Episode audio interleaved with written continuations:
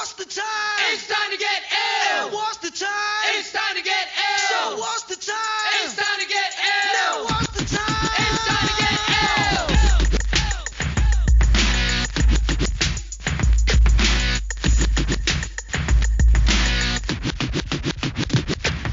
ill. Hello, everybody, and welcome back to the Illiteracy Podcast. I'm your host, Tim Benson, a senior policy policy analyst at the Heartland Institute, a national free market think tank. And this is episode 130 something of the podcast. Not sure exactly what episode number, but it's up there. So, um, anyway, not a very new podcast anymore, but for those of you tuning in, just tuning in for the first time, basically what it is we do here on the podcast is I invite an author on to talk about a book of theirs that's been newly published or recently published, and uh, um, you know something on a topic or a person or a thing or an idea, something like that that we think you guys would have uh, an interest in hearing about. And then you know hopefully at the end of the podcast or even in the middle of the podcast, if you get your druthers about you, you go ahead and uh, give the book a purchase and give it a read. So if you like this podcast, please consider giving Illiteracy a five star review at Apple Podcasts or wherever you listen to the show and also by sharing with your friends, as that's the uh, best way to support programming like this. And my guest today is Mr. Fergus Bordewich. And Mr. Bordewich is the author of eight previous nonfiction books, including Bound for Canaan, The Underground Railroad, and The War for, Amer- for the Soul of America. America's Great Debate, Henry Clay, Stephen A. Douglas, and the Compromise that Preserved the Union. And the First Congress, How James Madison, George Washington, and a group of extraordinary men invented the government. And he is also a previous guest on this podcast, way, way back in its early days. Uh, probably, I think, within the first five episodes of the podcast, I think he was one of the first five guests. Uh, so he was on back then for his book, uh, Congress at War How Republican Reformers Fought the Civil War, Defied Lincoln, Ended Slavery, and Remade America. And he's back with us now to talk about his newest book, which was published back in October by Knopf. And that book is Klan War, Ulysses S. Grant and the Battle to Save Reconstruction. So, uh, Mr. Bordewich, thank you uh, so, so much for coming back on the podcast. I appreciate it. Yeah, hi Tim. I, I'm very happy to be with you again. Ah, great. Thank you. So, uh, same question as before. What what made you want to write this book? What was the what was the genesis of it? I, I know your last three books uh, have been about, uh, or mostly about Congress, and, um, uh, and although Grant is in the subtitle here for this book, uh, this is another book where Congress features very prominently.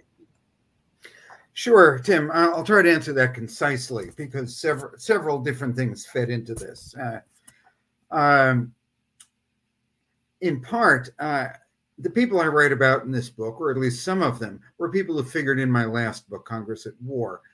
Um, who um, people like Thaddeus Stevens of Pennsylvania, radical Republican congressman, a, a titan of Congress in those days, uh, and, and others. And working on Congress during the Civil War uh, led me, of course, to be thinking about what these same individuals were doing after the war, how they coped with Reconstruction.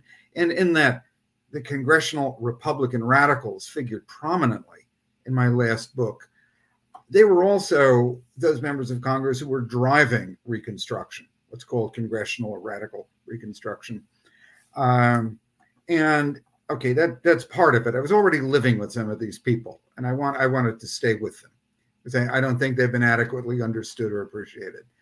Um, second, I've wanted to write on Reconstruction for a very long time. Uh, I think for a couple of generations, several generations, it was uh, regarded as, if not exactly dead space in American history, but just a story of of, uh, of failure, misguided policymaking, corruption, and so on. And that is an extremely superficial and, in large part, inaccurate way of looking at Reconstruction. It uh, has desperately been calling for a a a new a I'm avoiding the word revision here because the denigration of Reconstruction was itself a revision. Right. It was the first revision. That was the first revision. It lasted for a hundred or so years in the, in the heyday of Jim Crow and Lost Cause mythology. And the true history of Reconstruction was a victim of that mythology. Okay. Uh, the the attempt to rebuild the South uh, after the Civil War on a more equitable basis, a fairer basis that included the enfranchisement and public participation of former slaves on one hand, and two, rebuilding the Southern economy uh, based on free labor rather than enslaved labor. Uh, was a massive, in large part, often idealistic project. Okay, uh, it did not succeed as its as its um, architect hoped. On the other hand, it didn't fail either as much or in the way that its enemies said it did. Um, so I, I, wanted to write about that. I wanted to get into the the forgotten or neglected or or, or inadequately understood history. And finally, uh, uh, you will know if you read this book that I'm talking about the Ku Klux Klan. That's the first Klan, the, the original one of the 1860s and 70s, um, as the first organized terrorist movement in American history. There is no question that it was organized. There's no question that it, that it was a terrorist organization. That's not an anachronistic term. It was used at the time. And people of the day knew exactly what they were talking about. And there was no form of terror, terrorism uh, that we know of from organizations active in faraway countries, Al Qaeda or ISIS or Hamas, that the Ku Klux Klan did not perpetrate. Uh, the romanticization of the Klan and movies and lost cause ideology uh, did a tremendous disservice not only to African Americans, who were its primary victims, Klan's victims, but also to the understanding of our history. And I, I, I felt it was important to show that our country, much as we may not want to believe it or think about it, was capable of producing a uh, an extremely and often barbaric terrorist movement. And in a sense, at the end of my book, I say something like the following that the line between civilization and barbarism can be very, very thin. Razor thin. Razor thin. Doesn't take long. No, it, it doesn't. And we don't have some special dispensation as a people or a nation that right. that that that protects us forever from from uh, terribly, terribly cruel and barbaric activity. I'm not trying to rub people's noses in it. That's not what I'm about. I'm an historian. I'm not writing polemics here, but uh, I want people to understand history as it was, rather than rather than as we would fantasize it might have been. Yeah, um, you know, before even well, something I I thought about um, quite a bit before I'd even read the book. I mean, obviously, I've read a bit about Reconstruction, but I remember um, there's a gentleman who writes for the American Conservatives. His name's Rod Dreher, and he's from rural Louisiana. And um, he had a blog post, probably, I can't even remember, probably close to 10 years ago now, uh, maybe eight years ago, something like that, talking about there was a, I think when that report came out about all the uh, the lynchings in the post Civil War era. I forget the name of the organization, but they they put about four thousand lynchings or something like that between like the 1860s and the 1950s or something like that. I can't remember. And um, there were, I think he looked in the report and there were like five or six documented lynchings that they knew of in areas around where he grew up. And he was like, "Look, it's likely that people I knew growing up, people that were pillars of the community, um, you know, uh, people who came to my parents' house and had dinner, or we went to their dinner, or we went to their house and had dinner and broke bread. These were people that were probably involved in one of these lynchings. Um, and then he was just showing there was uh, one of the lynchings that took place. I forget the name of the gentleman in Waco, Texas, in like 1915 or something like that, where the uh, uh, was a black man accused of murder, probably wrongfully accused, and think he was found guilty in the trial. And as soon as they read the guilty verdict, the mob basically took him out and you know tortured him and uh, roasted him, hung him from a tree and roasted him, and and of course everybody was out taking pictures, and it was a big picnic thing, and people cut off pieces of his body as like a souvenir, and they were selling postcards. I mean, they sold postcards of the lynching afterwards, and all this stuff. And he, right in his blog post, he's like, "This is this is no different from what ISIS does. I mean, this is this is like just pure barbarism, and it, it's uh, not just uh, sadism and uh, for its own sake. It's there's a purpose behind this uh, violence in this grotesque form. It's to send a message. It's to send uh, you know, uh, to to um, show people what you know what can you what you can expect uh, in this location if you act a certain way or look a certain way or you know step out of line in any sort of way that they choose.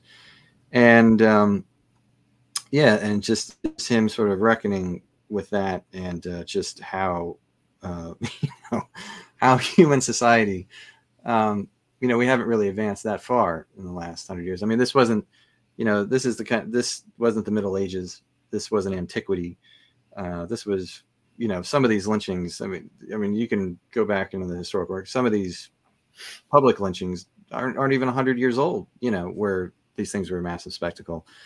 And i was reading the book and just i mean you have i mean you don't get too um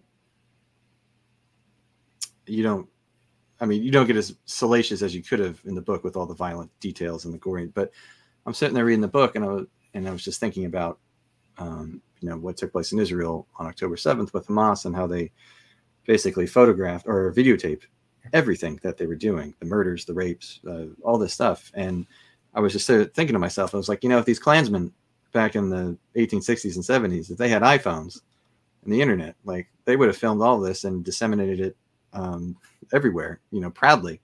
Uh, you know I have no doubt in my mind that that would have happened you know so I don't, it's just uh, uh, it's harrowing to think about that it's not that far back in our history and uh, um, that this barbarism just sort of is so thinly below i mean the surface. And you think well um, we're beyond that but i mean the people that were participating in these things weren't uh, you know i mean the members of the Klan back then they weren't just all you know low rent peckerwood hillbilly trash. I mean, these were people that were the uh, pillars of the community: doctors, lawyers, uh, merchants, businessmen, journalists, uh, uh clergymen.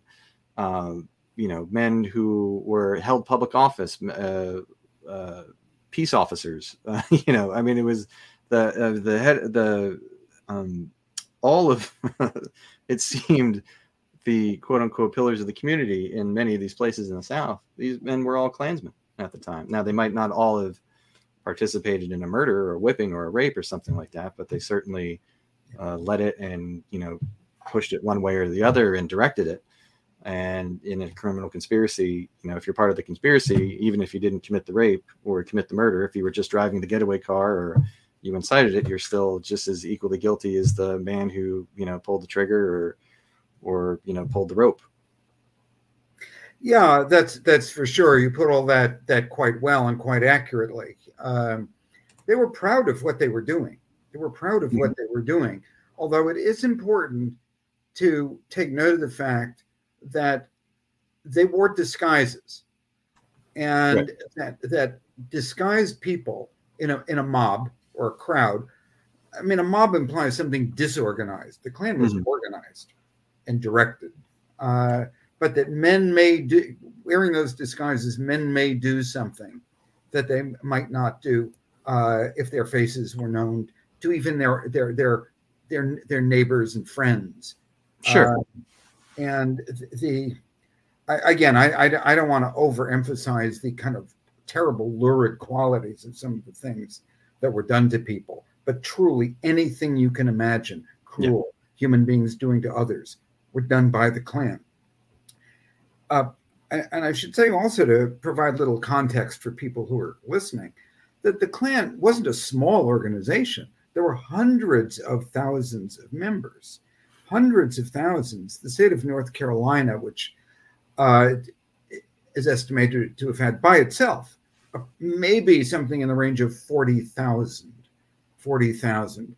These are not ironclad numbers, but I think it's a reasonable number. And it's very well documented that in some counties where the Klan was penetrated and, and broken and a lot of people were prosecuted, that the membership in given counties was 60, 70, 75% of the white male population, meaning pretty nearly everybody. Yeah. Pretty nearly everybody. Um, and, uh, you know, it, it, the dehumanization of the Klan's victims is one aspect of it. You can't do these things. People were flayed alive. People's children were raped. Uh, uh, uh, people were flogged to death. Um, all kind, all kinds of things. No need to go into more detail than that. Uh, this was common. It didn't happen everywhere, every time. A lot of it was terrorizing people who were not tortured, Mhm. although psychologically being being terrified that way is torture. But um, uh, yeah, thousands of people documentably were killed by the Klan in that period. Many more, undoubtedly, were killed, terrified, and tortured. But those killings took place where nobody was recording them, where nobody was recording them. And and if you have listeners who may wonder, well, how does he know all this stuff? I mean, how can you know these details? It's pretty well recorded. It's pretty well documented. One, Klansmen often were pretty proud of what they were doing.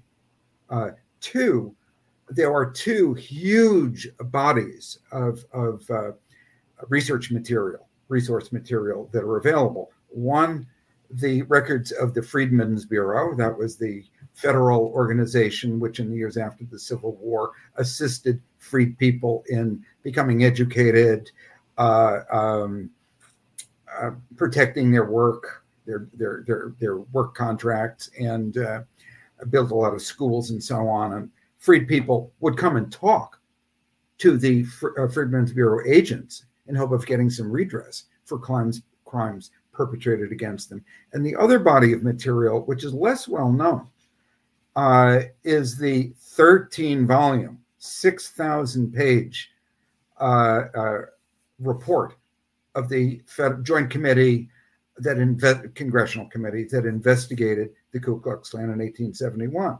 It included both Republicans and Democrats who were apologists for the Klan. This was not a hatchet job.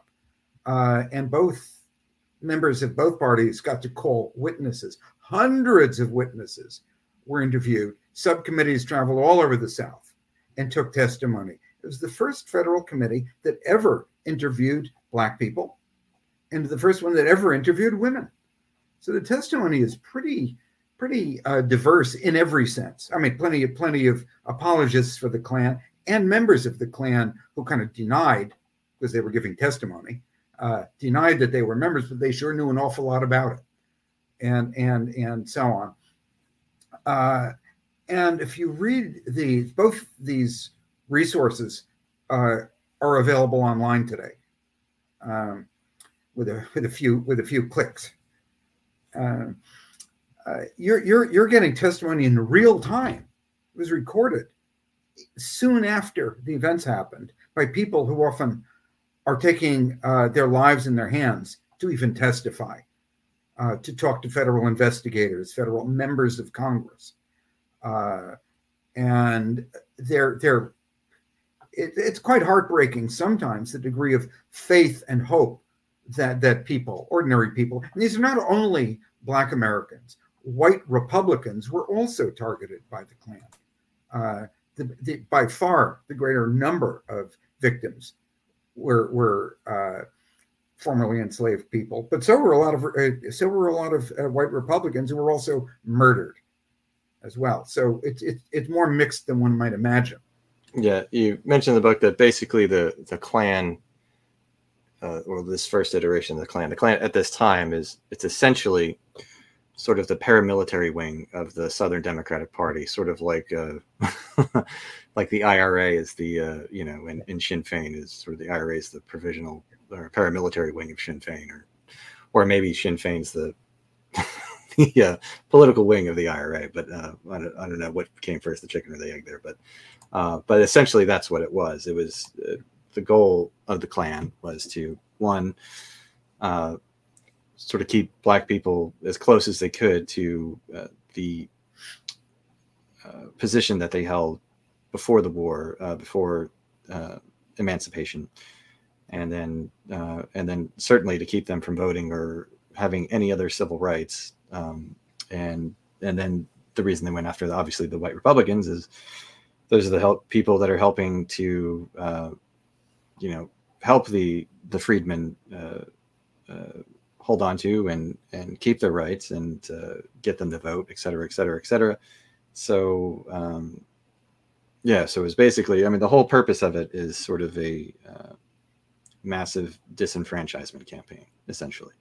Yeah, I think it's worth mentioning here that uh, when the Republican Party in the South was the forward-looking party of the time, uh, and the Democrats in the South uh, were essentially post-Confederates, or not so post-Confederates, and uh, uh, Mostly all unreconstructed at this point. Yes, Yeah. and and and um, uh, the, the Southern uh, Democratic Party was was intensely racist. It represented the the the um, It's a white supremacist party. I mean, there's no, yeah, I mean, I mean, it's literally the definition of Yeah. Uh, unabashed, unabashed. unabashed. Exactly. Yeah. We're, we're, we're not we're not we're not using an anachronistic term here. That's what they said they were. They were proud to represent that. They publicized that that was what they represented, and so on.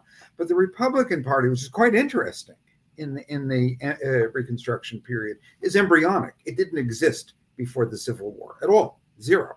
Uh, so it's being built from the ground up, and it's a biracial party. It's biracial from the beginning, and um, in time it becomes heavily black. At the beginning, uh, until the whites are scared out of it, basically, um, it was quite mixed, and those those members of the Republican Party uh, were some of them they were people who'd come down from the north. I don't like to use the word carpetbagger; it's a slur. It's an insult. It's a slur. It's it's not a neutral term, and they were a very very diverse category of people, ranging from uh, opportunists to highly idealistic people, a lot of Union veterans uh, who wanted to be part of rebuilding the South on a free basis, and so on.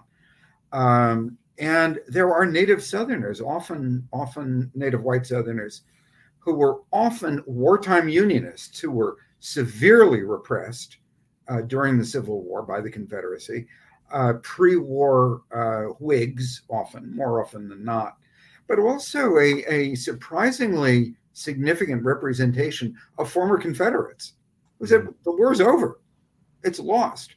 Now the, the the slaves are free. We've all got to live here, and we've got we've got to build we've got to build a society we can all live in. And regardless of what their personal deepest innermost feelings, it's not an age that talked a lot about about about feelings and psychology, but at any rate. Um, I mean, they were prepared. A lot of those, these were men. Some of them were were war veterans, Mhm. not just Confederates by sentiment, but war veterans. Guys like Longstreet. Yes, Yeah. yeah. uh, excellent biography of Longstreet just came out by Elizabeth Varon, which focuses on his uh, activities during Reconstruction. But many who are not as famous as Longstreet. Well, he was also best man at uh, Yeah. Ulysses S. Grant's wedding. So they, they were good buddies. They were. They were. Yeah. So the Klan's goal here isn't both to to to force uh, to scare African Americans back to something as close to servitude as possible, but also to destroy the Republican Party as as an institution, precisely because it was biracial and it was trying to build a, a new kind of society. Mhm. Uh, uh, so it had a, a both a purely racist dimension and a political dimension as well. Mhm. Um, and and the bravery. I mean, this is something I write a lot about in the book. Uh, the, the bravery of both white and black Republicans uh, uh, and their defiance of this kind of violence and terrorism and repression is really extraordinarily admirable. And and there are many individuals who really ought to be restored to our to our historical memory. Yeah, yeah. As you mentioned, there's a lot of. I mean, it's it's a minority, but it's not an insignificant minority, and uh, mostly spread along the Appalachian Ridge of uh, where slavery just didn't fit in that well. Of people that are, um, especially in those counties themselves, are, are, are probably majority Unionists. Uh, that's you know in Eastern Tennessee, uh, Western Virginia, uh, you know, very northern, northeast Alabama, I mean, those areas. I actually, my grandparents had a friend, uh, and she was from one of the few counties in Alabama that like voted not to secede uh, when Alabama seceded and actually like raised veteran, I mean, raised troops for the Union Army, et cetera, et cetera. Um, yeah, so it's not, so not every Southerner is an unreconstructed, you know, white supremacist bigot.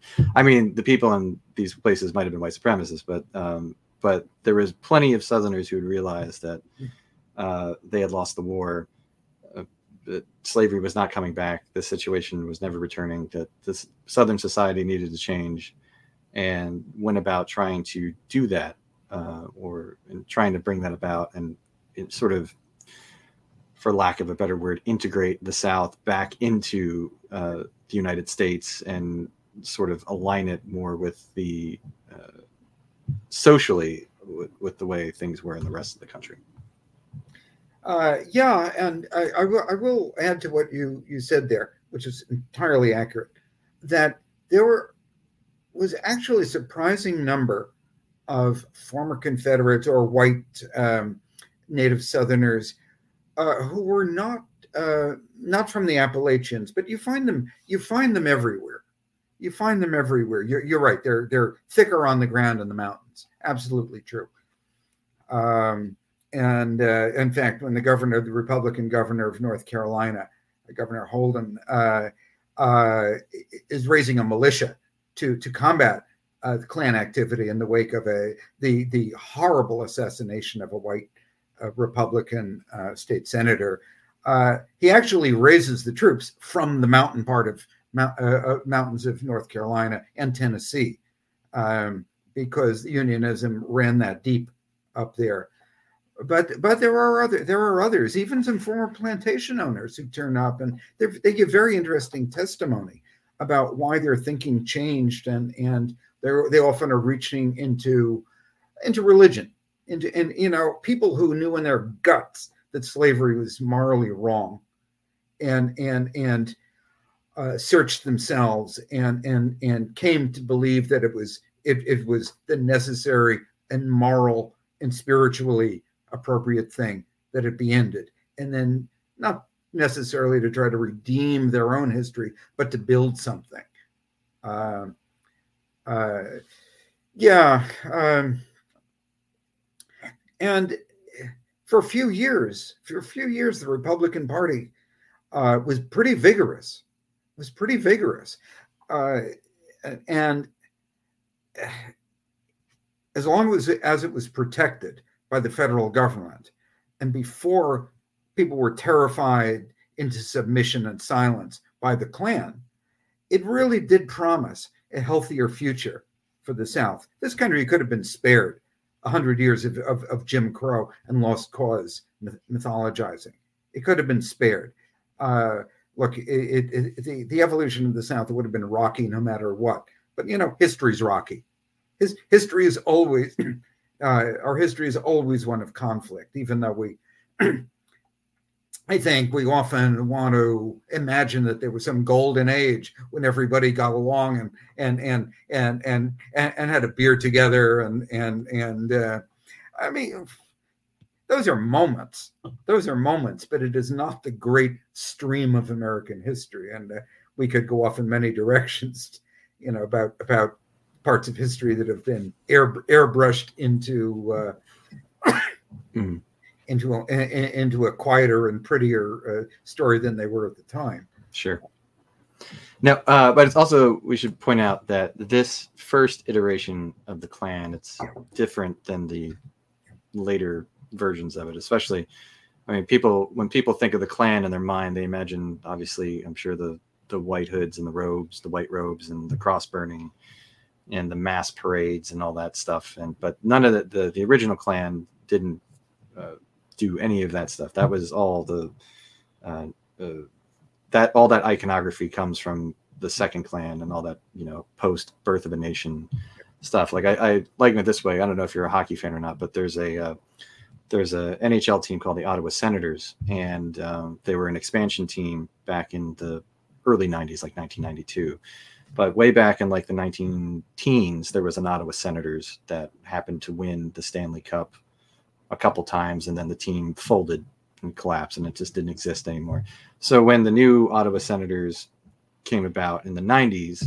they raised like a couple Stanley Cup banners from like, you know, 19 Stanley Cup champions 1918 or something like that. And it's like, well, that doesn't really count because you're completely different. I mean, it's Ottawa Senators in name, but you it's not the same franchise. That, you know, there's no continuity between the two of them. It's sort of the same thing with the with with the the popular version of the Klan that uh, pops up in the 20th century and and the 19th century version. Yeah, you're entirely right. Uh, thanks for pointing that out. Yeah, there were there were essentially three iterations of the Klan. My book is about the first iteration, the original Ku Klux Klan. Um, it- how it was created, it's very well documented. We're not talking about deeply obscure history here. It's pretty well known. Um, and that Klan uh, uh, rode roughshod over the South for a few years, primarily from about 18, late 1867 to 18, about 1872 or so. It, it lingered a little bit, but it was it, it was crushed uh, by, by uh, Ulysses Grant um, and and federal prosecutors in from 1872 to 1874. Um, it ended. It had a beginning, a middle, and an end. As you, as you pointed out, the second Klan uh, came into being after 1915. It's probably the only terrorist movement in the world that was that was inspired by a movie, Birth of a Nation, as you said, which is a brilliant, awful movie. Which is Yeah, uh, but I mean, it's one of the most uh, important and influential. Like people who are film historians are like, it's the the content is terrible, but Birth of a Nation is Yeah. one of the most important Yeah. and uh, uh, influential films in the history of filmmaking. Absolutely. I mean, everybody should see it, even though parts of it are very hard to watch because of their their their their their proud bigotry, you know.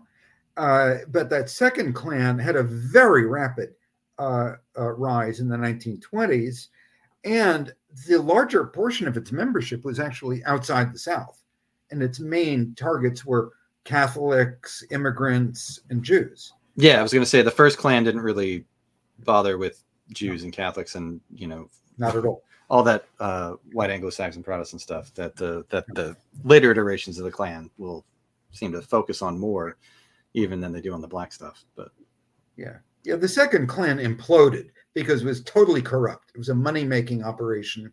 It played on uh, demagogically on people's fear, fears, and hatreds, but it was a profit making operation. It was corrupt. The le- the leaders were had their had their hands in the till up to their up to their shoulders, and uh, uh, it it collapsed at the end of the 1920s the Klan was revived or reinvented yet again after World War II, pretty much directly in, in reaction to the civil rights movement. Uh, but it was very fragmented. That third Klan was very fragmented. It was it was very nasty, but it was fragmented, and and it was brought down by the FBI essentially by the 1970s. So just you know, as I said a few minutes ago, my book is strictly about the first Klan Mhm. uh, the the you know the the uh, post Civil War Klan, And Yeah.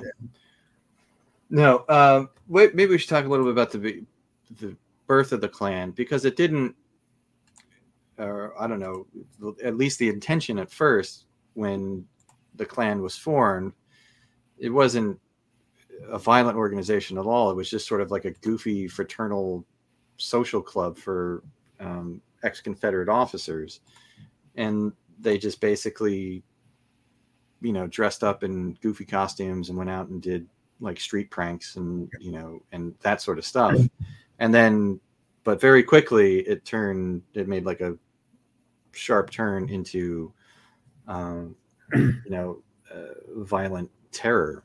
Um, how did so? How did that? How did the Klan form? How did that change come about? Well, yeah, as you said, it was formed as kind of a wacky young men's fraternity. Um, Yeah, and the and the name doesn't mean anything. It's just a, it's just a goofy sounding Yeah. name, like uh, like that movie True Lies. Uh, uh, there's part where they're briefing on some terrorist, and his nickname is like the Sand Spider, and he's like, "Why do they call him the Sand Spider?" And he's like, "Well, it's probably because it sounds scary," and that's basically what what they you know, why that why is it called the Klan? It's like because it sounds cryptic and and uh, you know that's That's precisely right. That's precisely right. I I I I, I, I won't add to that, uh, except that there were there were there were other. It was an era when fraternities began to become popular, uh, fraternal organizations, and uh, there's a, a small book by one of the Klan's early members, and he talks about that, and he says exactly what you said as well. It just sounded kind of spooky. yeah, Uh, it sounded cool, so we went with yeah, and, yeah. and, uh, he said there was another one founded somewhere that they uh, named Guastiucas. Doesn't mean anything either. Anyway, Mm. uh, but um, about six months after that, the Klan, this the, the original group founded the Klan in the very small city or large town of Pulaski, Tennessee, about 80 miles south of Nashville. About six months later, a group of fairly high ranking former Confederate officers met in Nashville and they saw the potential in this in this seemingly harmless fraternity among its many pranks was scaring black people. They weren't torturing anybody, but they did enjoy terrifying, terrifying and distressing black people, harassing black people. And the group that met in Nashville saw that as as as the potential for the movement, which it which it became very rapidly. Uh, and the Klan, the Pulaski Klan, was copied in surrounding counties of Tennessee, and then more and more rapidly outside Tennessee, northern Alabama, quite early, west uh, uh, across the mountains into North Carolina, northern Georgia, and then it metastasized at breakneck speed through 1868 and 69. Because one, they're contrary to the, the you know the the the notion that's kind of still embedded in the minds of a lot of people that the South was under military occupation, under the mailed fist of the federal government, which is just nonsense. Um, by 1868, there was a grand total of 12,000 federal troops posted across the 11 former Confederate states, and a very large uh, uh, minority of those troops were in Texas, facing the Indian frontier. And where there were federal troops, they tended to be just in state capitals and big railway junctions. Uh, and they were also, with very few exceptions, infantry. And if you really think hard, you, re- you realize it's pretty difficult for for infantry to catch men on horseback, which is what how the Klan operated. One reason they were able to metastasize so quickly, and um, agents from the Tennessee groups uh, spread around the South. This is this is difficult to document precisely who was doing what, where, and at what time.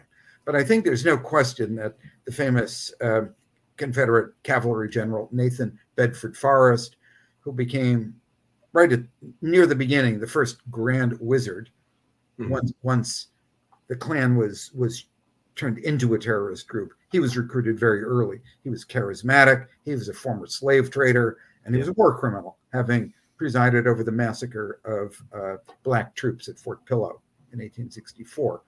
Um, and he traveled under the cover of being an agent for an insurance company, ir- ironic, uh, setting up dens and clans and wherever those clan, wherever he traveled, dens appeared, and violence soon followed. Uh, I think he was one of a, an indefinite number of individuals who were doing that. Um, but it's Was he the most important early member of the Klan, though? I mean, can we, is it safe to say that, uh, you know, of all the men in that very early period who are involved with the Klan, that he is the most responsible for sort of making the Klan go, for lack of a better word, viral? You know. Well, yeah, he, I, I, that's a qualified yes. I think I think so. One because he, as I said, was charismatic. He was charismatic. He was by nature a guerrilla fighter. Yeah, uh, yeah. Shel- uh, I was gonna say Shelby Foote, uh, uh, the man who maybe was Southerner himself, but uh, judicious Southerner, um, the man who wrote the sort of three-volume classic history of the Civil War, considered said the Civil War produced two authentic geniuses. One was Abraham Lincoln, the other was Nathan Bedford Forrest. But I mean, I don't know how, how, many people agree with that, but I mean, that's sort of the regard uh, people had for Forrest, uh, especially Southerners at the time. The Wizard in the Saddle, I think, was his nickname. Yeah. Well, it, it was highly romanticized by people who, one, either didn't care about or airbrushed away his his slave trading and war criminal history because they didn't want to think about that. Hmm. Uh, and yes, he was charismatic, and yes, he was very talented as a quasi guerrilla fighting cavalry leader. He was most effective uh, when he was on his own. Uh, uh, he didn't like taking orders. Uh, it was a kind of personality that I think certainly appealed to lost causers. And um, uh, I think it's a travesty to romanticize him or elevate him uh, and, and simply, as some still do, want want to uh, remember him strictly as a talented cavalry commander, as if the war wasn't really about anything. It's just how well you sat. Right. I mean, you. I mean, you can be both. I mean, you can be, you know, a, a military genius and a colossal uh, dickhead. you know what I mean? Um, I mean, you can be an awful human being and really good at the war stuff. I mean, you know, they're not they're not mutually exclusive. So. But. No, no. Uh, um, uh, but other other early leaders, John General John Gordon, a major major Klan figure, uh, and uh, more judicious than than than uh, Forrest. Forrest Forrest was an opportunist. He was a, he was a kind of parvenu who always was was was kind of craving attention and wealth. He had it before the war, and he tried to recover it after the war, not very successfully. Gordon Gordon was a more conventional type of figure, uh, and and was very successful after the war, and as were quite a few of the early leaders of the Klan and former Confederate officers. They did very very well indeed, no matter how much they may have publicly whined about about about mm-hmm. the difficulties of Reconstruction. They did pretty damn well. Sure. All right. Um, let's switch gears a little bit because we've talked about the Klan enough. Let's talk about uh, Ulysses Grant and the Republican Congress and um, and how they're going to go about. Um, obviously, Grant doesn't become president until 1869. Doesn't get sworn in until 1869. So, the Republican Congress, and when we're saying the Republican Congress, it's basically all Republican. There's like, you know, a handful of Democrats left in the North obviously all the Democrats in the South um, can't can't go to Congress because they're all ineligible to participate in the government because they haven't been pardoned yet or clemency or or what have you. Um, so there really is, I mean, the, the, Democratic presence in Congress at this time is scant. Um, but the Republican Congress is going to have to battle with Andrew Johnson, who uh, who is not a Republican. He's a Democrat. He's a Southern Democrat but one of the few who um, did not support the South's decision to secede. Um, he is still something of a uh, white supremacist. Uh, doesn't, although he does have some. Um, if you read the biographies of Johnson, he does have some. Um, you know, just because people are strange. Um, he has a very a good relationship with some of the uh, black people uh, that he's personally acquainted with. Um, you know, donated money to uh, a former slave of his to you know uh, to form a, a black school for black children and uh, things like that. Um, but uh, he, we'll put it this way: Johnson is not um, a fan of the Republican attempts to change the structure of the southern of southern society and fights them sort of tooth and nail, and that leads to the whole impeachment situation, and then lead to Grant. So, how did the first of all, in the first part of this Reconstruction period, before Grant takes office, how does how does the Republican Congress uh, navigate this period, and and what, are they trying to do, and and how is Johnson sort of trying to subvert that? Well, as you pointed out, uh, in the first years after the war, uh, Republicans had a top-heavy majority in in uh, in Congress, in both houses of Congress, so they could legislate pretty much as they wished. But uh, even though sentiment in Congress was fairly radical, we're not. This isn't 20th century radicalism, 19th century radicalism. The word applies to being uh, seeking a very forceful reconstruction of the South and equal rights for African Americans. Uh, and one, you've had, you've had the 15th Amendment, uh, sorry, 13th Amendment in 1865. The battle over what becomes the 14th Amendment, which is extending citizenship and, and, and civil rights to African Americans, is a gigantic fight. And there are various parts of that. Uh, there, there's a battle over the over the Freedmen's Bureau, whether to fund it, continue funding it, or not. Um, whether to re-enfranchise, to exp- extend rights back to former Confederates or not. Johnson is writing par- pardons by the by the by the sheaf, you know, uh, uh, as fast as he can because those are his future voters. He figures. Anyway, so a lot of Democrats actually are re-enfranchised during during this period and and are being elected where it's possible for them to be elected. It's very complicated, very complicated.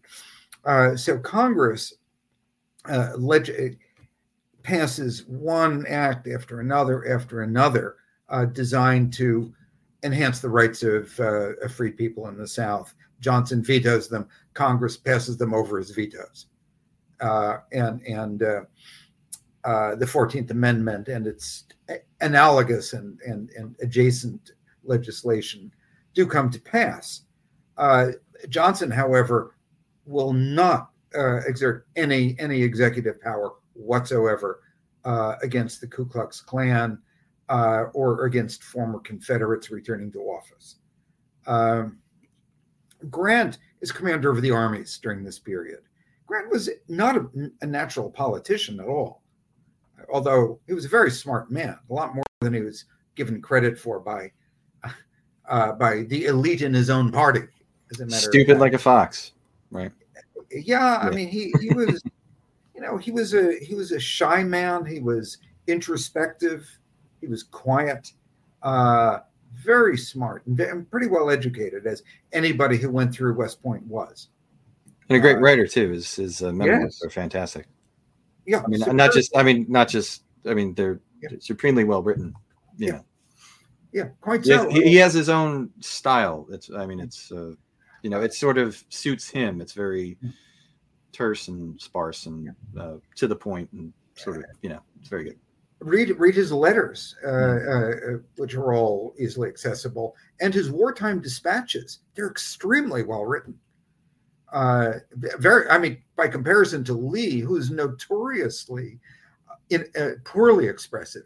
In, gi- I mean, they, we won't get into Lee here, but uh, uh, a number of uh, uh, Lee's shortcomings or failures are attributed to uh, bad dispatches. Grant's are Vagueness, vagueness, yes, yeah. vagueness. Grants are crystal clear. And at any rate, uh, and Grant, I believe, pretty much composed everything in his head before he wrote. That's an extraordinary talent. I'm a writer. I know that's an extraordinary talent. Um, so, at any rate, during the course of those early years of Reconstruction, Grant uh, goes from being essentially politically neutral. Of course, he's a Republican by this point, but it's, I would say, a not a terribly political Republican to being profoundly moved. One by the experience of freed people who are struggling to to for for dignity, for education, and and to be able to exercise the rights that they've been promised. You read his letters. He, you'll read the letters that came to him it's packed with letters from freed people uh, talking about their experiences. So he really knew what was going on in the South. He's personally moved by it. Uh, he yeah, he's uh, he has a fairly, uh, um, all things considered, for a white person in the mid 19th century, he has a pretty good uh, uh, uh, relationship with black people. He does. He does. He's he's he's he's capable of great empathy. He's capable of great empathy. He treats black people with dignity. Um, he uh, uh, has uh, black people come to the White House on a uh, on an even plane with white visitors. Very challenging at the time. I, I, I, go into that a little bit in one part of the book. Um, Grant also as uh, as the man who led the Union to victory sees the fruits of the war, the Union victory in the war on on the, on the brink of perhaps being overthrown, won by the Ku Klux Klan, but in its effort to destroy that two party system in the South and to and to drive blacks and black voters. Bear in mind that blacks were get, were enfranchised in states before the 15th Amendment. So you had a lot of black voters by from about 1868 on, uh, very significant. Um, so Grant uh, Grant also is acting to preserve the Union victory uh, in the war uh, when he begins to move uh, both to strengthen black rights with the, his very strong support for the 15th Amendment. He personally goes up to Capitol Hill says, I want this, I need this and uh, uh, uh, he um, be, becomes willing. He essentially becomes a radical. He he. It's very hard. I, I don't really see any daylight between, between Grant's thinking by the late 1860s and certainly the 1870s. Any daylight between him and the radicals like uh, uh, uh, Charles Sumner. Couldn't get along with Sumner. Nobody liked Sumner. Uh, it was a personality thing. Especially not Preston Brooks. No. Oh well, yes. I mean, plenty of Republicans didn't like yeah, yeah, yeah, either. Yeah. Um, I knew a guy who co- in, in in North in South Carolina who collected who collected canes that were Oh, sent that- to, that were sent hundreds of them sent Mhm. to Preston Brooks. But anyway, uh, so Grant is essentially a radical by by the time he, he becomes president. It takes him a while to learn how to be president, uh, and and that that the presidency didn't work like the army. He didn't just give orders. Yeah. but he does learn. He does learn. Mm. Now, did he have when he started out when first thing when he, you know, takes the oath and becomes president? Did he have a sort of a, a comprehensive plan in his mind for how they're going to go about pacifying the South and taking on the Klan and ensuring that the South um, doesn't win in the peace what it lost on the battlefield? I mean, or is this something that's all going to Grant's sort of going to do ad hoc sort of thing? Is that Yeah, he did not have such a plan. That's a really good question. I'm not often asked that. So, so I appreciate it because it's, um, well, one, it was ad hoc, but uh, the congressional radicals, Republican radicals, had, of course, had a plan. It's called the 14th Amendment, basically, which already by this time had been enacted, uh, and the 15th Amendment. The plan was in place, uh, and it involved protecting the embryonic Republican Party in the South, the two party system in the South. And it did include, for, for most Republicans, uh, uh, conciliation and reenfranchising former Confederates. Uh, uh, I mean, most of them had, in fact, been brought back into the tent by the time uh, Grant became president. It was only a comparatively small proportion who were not yet uh, reenfranchised. Um, but Grant also, and this is typical of presidents in the 19th century, Grant saw Congress as the major engine of government, as the first branch of government, not the presidency. This has changed in the 20th century, uh, going back certainly to FDR and pretty much to uh, Woodrow Wilson as well. Um, to, until today, I mean, I, I, think virtually all Americans, if asked, will say, "What's the most important branch of government?" They'll say the president. Well, supposed to, yeah, but you're right. It's supposed to be Congress. It's the. Yeah. It, it, I mean, everyone thinks of them as co-equal branches, but no, actually, Congress is supposed to be.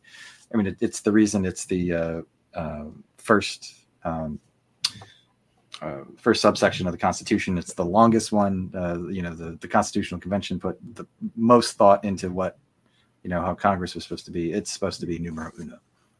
Yeah, for sure. And and and Article one, excuse me, Article one of the yeah, and and and uh, Grant Grant thought like a Whig. I mean, he was not a pre-war politi- politician, but he thought like a Whig, and Whigs in particular felt strongly that Congress was the lead branch of government. So Grant saw and he said this, I believe, in his first inaugural, unless I'm mistaken, that he would follow the will of Congress. He was explicit about it because that's what he how he believed the government was supposed to function. And in that sense, he did so. He went to Congress when he wanted and needed authorization to crack down on the Klan. Uh, uh, radicals in Congress were quite ready to give it to him, but it was still a battle to uh, within Congress to enact enforcement acts, which explicitly this was all uh, this was all done uh, entirely legally. Grant was not a Caesar; it was the furthest thing from that. He was accused of it, but he entirely untrue. Uh, these enforcement acts gave him the specific authority to move against the Klan and to suspend habeas corpus, crucial, crucially, in areas where the Klan was exceptionally active, areas in insurrection. That's the word of art that was used in the legislation. Uh, so Grant in this is has made clear he wants this authorization, but Congress, the radicals in Congress, are also ready to give it to him, and and with the support of so-called moderate Republicans as well, uh, who realize that the situation in the South has gotten way out of control. Uh, the Klan has done so much damage already, and in truth, the South never really recovers, even though the Klan is defeated. Uh, yeah, uh, but like you said, uh, once um, once they give Grant the tools uh, with the enforcement acts and to go in and start busting up the Klan. I mean, it doesn't take very long. I mean, basically, once they uh, they center their um, center their efforts in upcountry South Carolina, and basically once they busted up there, it doesn't take long for the rest of the Klan in in the rest of the South to sort of disintegrate and just you know go their own way. And uh, so it, it, once they get the enforcement mechanisms in place, yeah. that they can actually, you know, charge and convict these Klansmen of these crimes, uh, you know, they, they, uh, the uh, courage of the Klansmen sort of dries up really, really quickly. Well, such courage as there was, because bear in mind, and I, I would imagine many people wouldn't really be thinking about this. You might imagine, or somebody might be imagining, uh, as you saw in Birth of a Nation, for example, that the Klan was fighting federal troops. They didn't fight federal troops. They were they were terrorists who fought civilians, who were disguised, rode into hamlets uh, or to, to, to isolated farmhouses, uh, dragged people out of their houses, flogged them in the road, lynched them, uh, raped their raped their women folk, and so on. Uh, their victims were nearly always unarmed. They attacked unarmed people. It was a coward's war on the part of the Klan against unarmed civilians. Uh, when they were faced with with federal troops, really in upcountry South Carolina, and not only in other states as well, but South Carolina was the test case for Grant's war against the Klan. Uh, the troops Grant sent in were the Seventh Cavalry. Uh, one, they had horses, which meant they they were mobile, and mobile troops were very effective against the Klan. Uh, and yeah, these are a lot of the same soldiers, some of them who would die uh, at the Battle of Little Bighorn in 1876. 70 cavalry, yeah. Yeah. Um, but faced with the faced with the cavalry, with Union veterans for the most part, the Klan completely caved, completely caved. They wouldn't fight. The, they wouldn't fight the army. Now, um, it's good to talk about this. How much of the this racial violence during this period can we link? I mean, how much of it was Klan directed or Klan um, uh, was the Klan perpetrating itself? I mean, were there uh, where they're like we sort of you know we see these guys nowadays these um, sort of like lone wolf terrorists that'll you know uh, watch some ISIS videos or something like that, and then go out and commit some sort of uh, attack or you know kill somebody or whatever, and they'll say like I you know um, I uh, I commit this uh, or I commit this act in the name of Al Qaeda or ISIS, et cetera, et cetera, but they're not really um, you know part of that organization, obviously, um, but even though they're inspired by it. So, how much of this violence during this period is um, being committed do we know by Klansmen, you know, acting as Klansmen officially, you know, sort of semi-officially as you know, the Klan. Um, good question. Uh, were there were there so-called lone wolf acts of terrorism? Yes, yes, there were. There were. Um, uh, but we have to bear in mind, tragically, that uh, in much of the South, African Americans had very little recourse to the law. Uh, uh, w- unless they had immediate protection, let's say by Republican sheriffs and deputies, and there were, um, or by the or by federal troops, uh, they were defenseless essentially.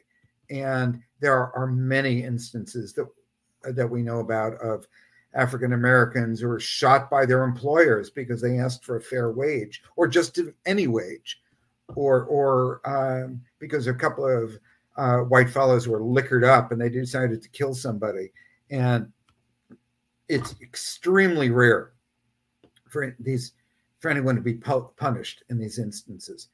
Okay, the, the vast majority of acts of terror against uh, uh, freed people are committed by the Klan.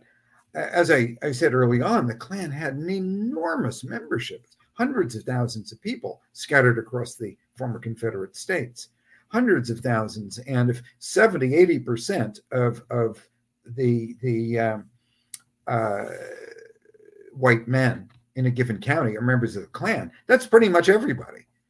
And the Klan was organized. Now, not every den, it wasn't hierarchical it, it was highly decentralized.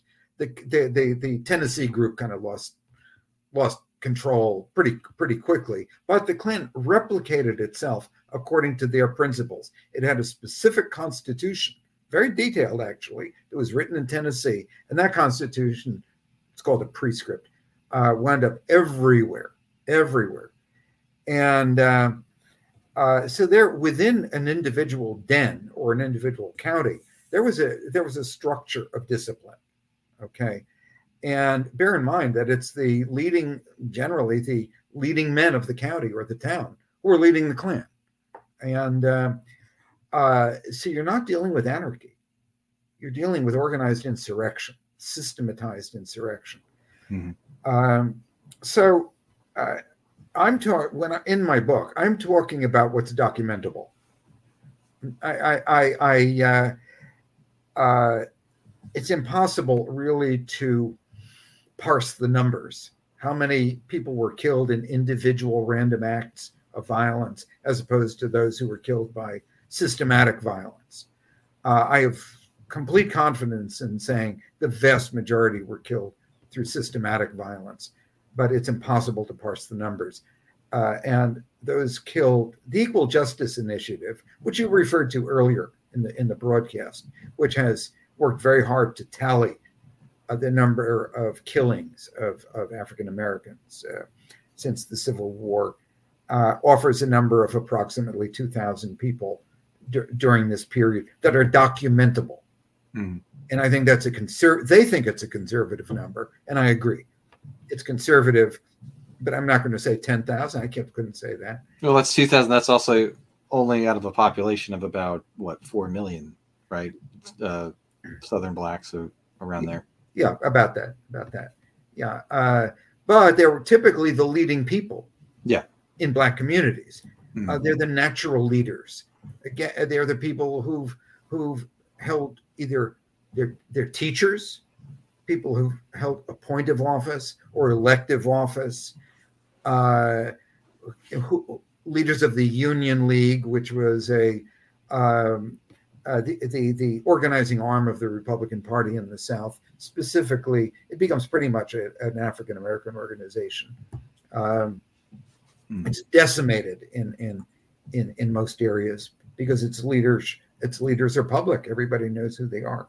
Mhm. Um, And you mentioned too, uh, I just want to bring this up. Uh, the Klan is really its most aggressive in the areas where Yeah. Uh, the population, the split between black and white is is closer to 50-50. It's not.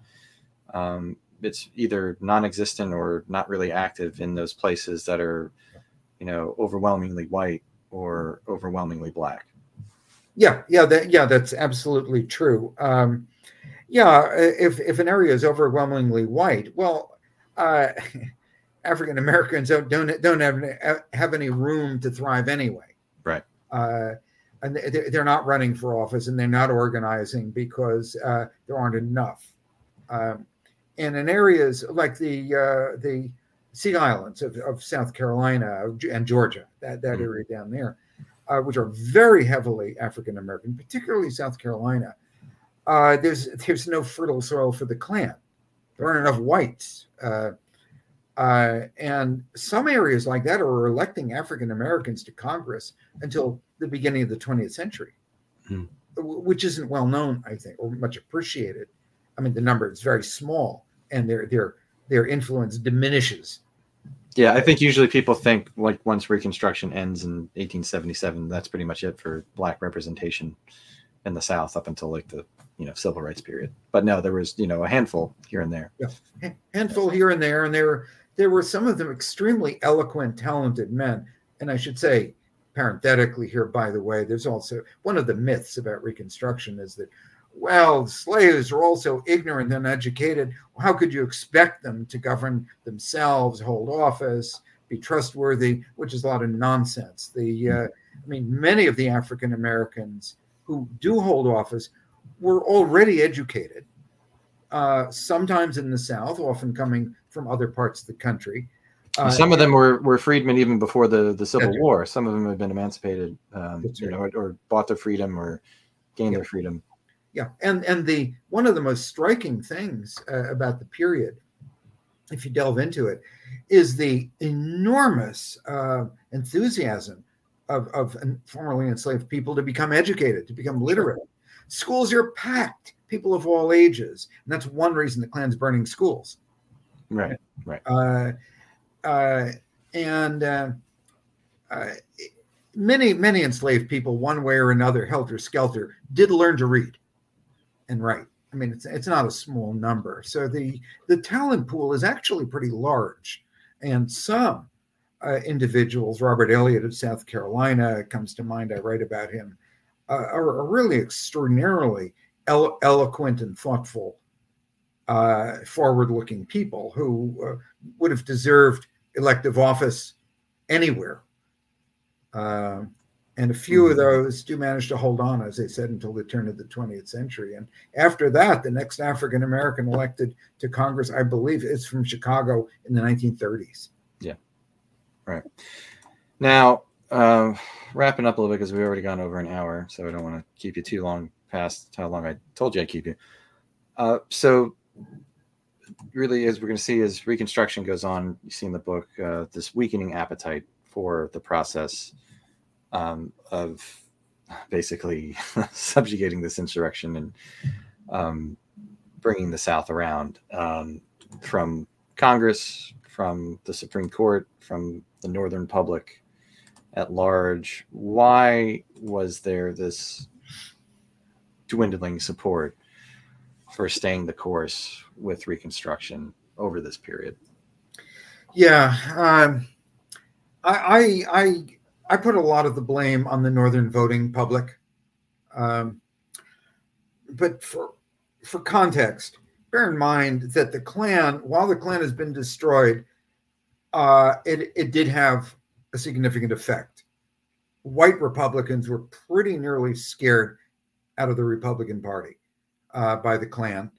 Um, two, uh, a, a lot of African Americans were scared away from exercising uh, their rights by the Klan. Not all, uh, uh, but once it was called disabilities. Once once former Confederates are entirely permitted one to run run for office, they they uh, are able to regain one after another after another of the former Confederate states. As soon as they do, they use they use legislative means to disenfranchise black people. Okay, that's one thing that's happening.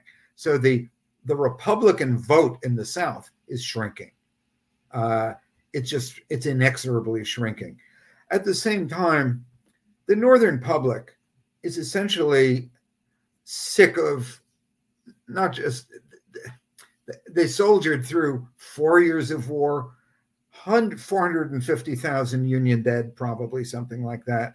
Um, people want to be done. They want to be done with the South. They're tired of the South. They're tired of the South's problems. And they're also tired of African Americans and their problems. Uh, and we see this again and again in history. Uh, uh, there's a reaction after a war, every every war, and, and indeed, I mean, we've seen it quite recently uh, in, in, the in the response to what's happening in the Ukraine uh, from a couple of years ago of an enormous outpouring of interest and support for Ukraine. To today, a radically diminished amount of support, and how many people are really wake up in the morning thinking about Ukraine. I, am just that's not a great analogy, but it's the current one. Um, now, uh, there's also a split in the Republican Party between the the diminishing number of radicals. They're dying. They're dying off. Many of them were older men.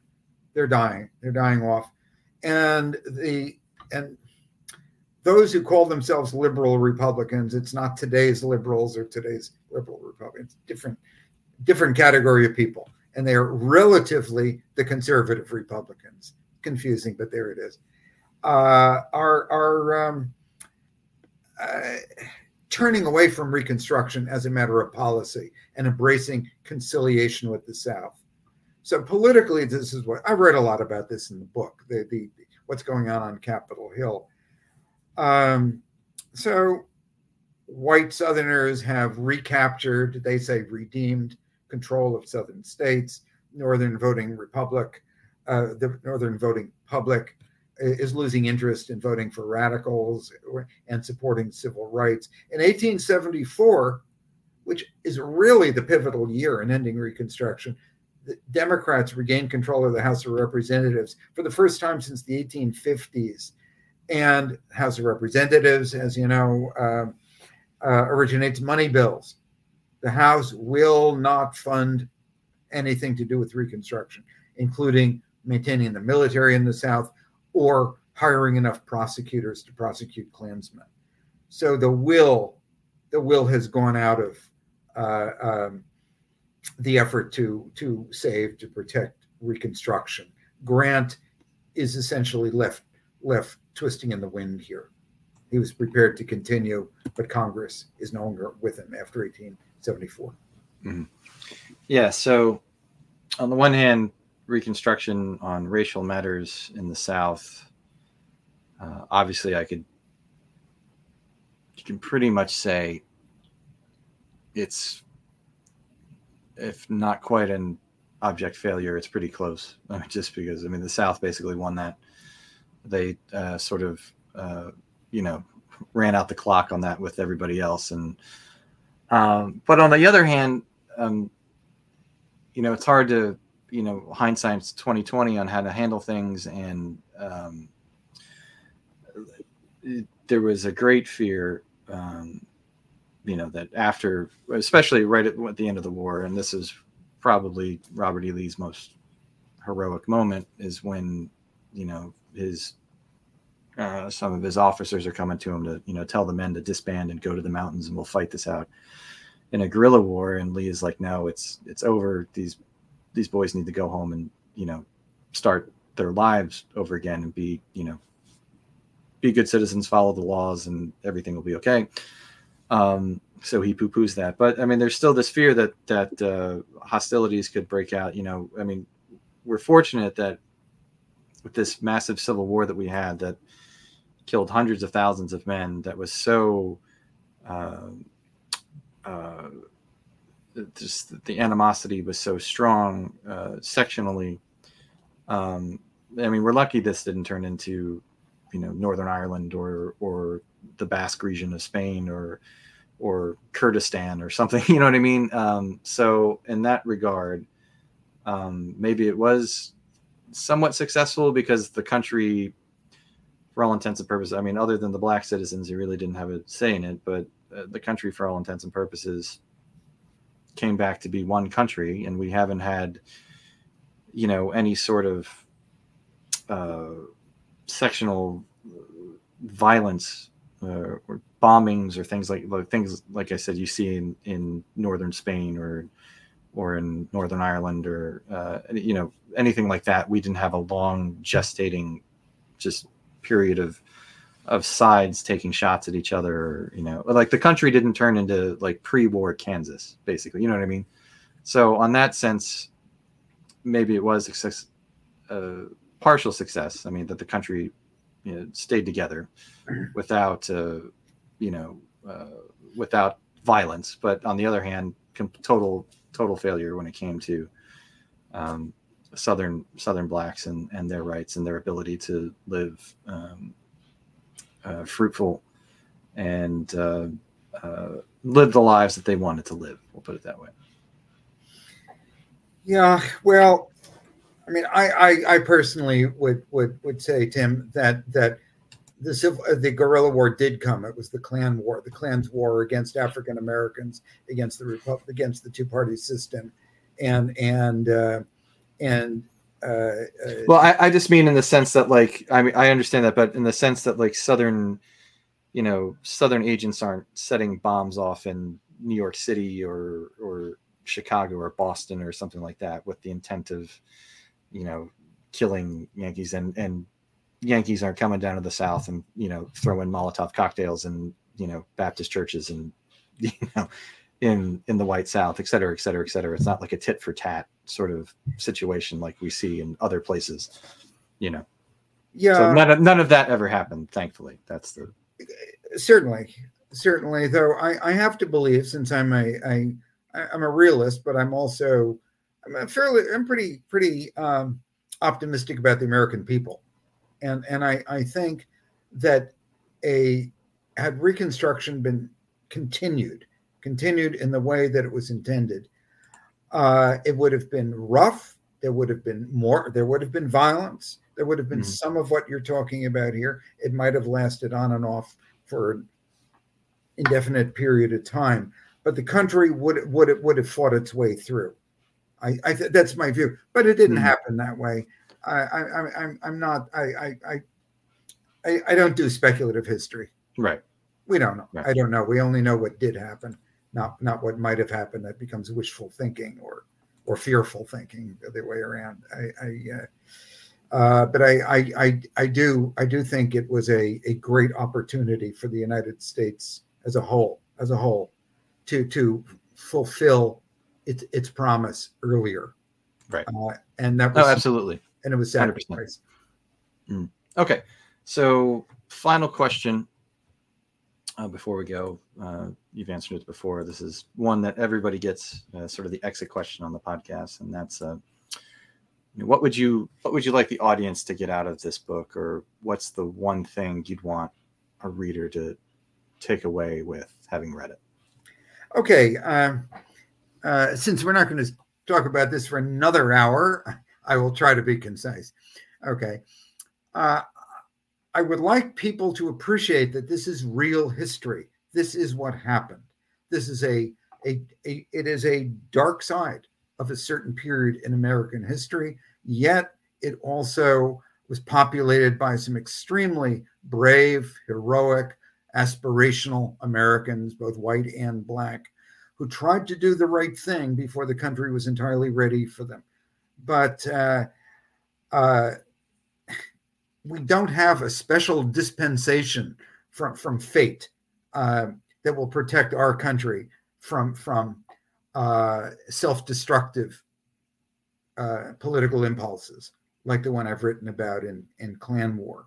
This happened. It matters. It mattered to people then, and it matters to us to remember. We it's our it's our duty as citizens to remember our entire history, not not just the reassuring parts.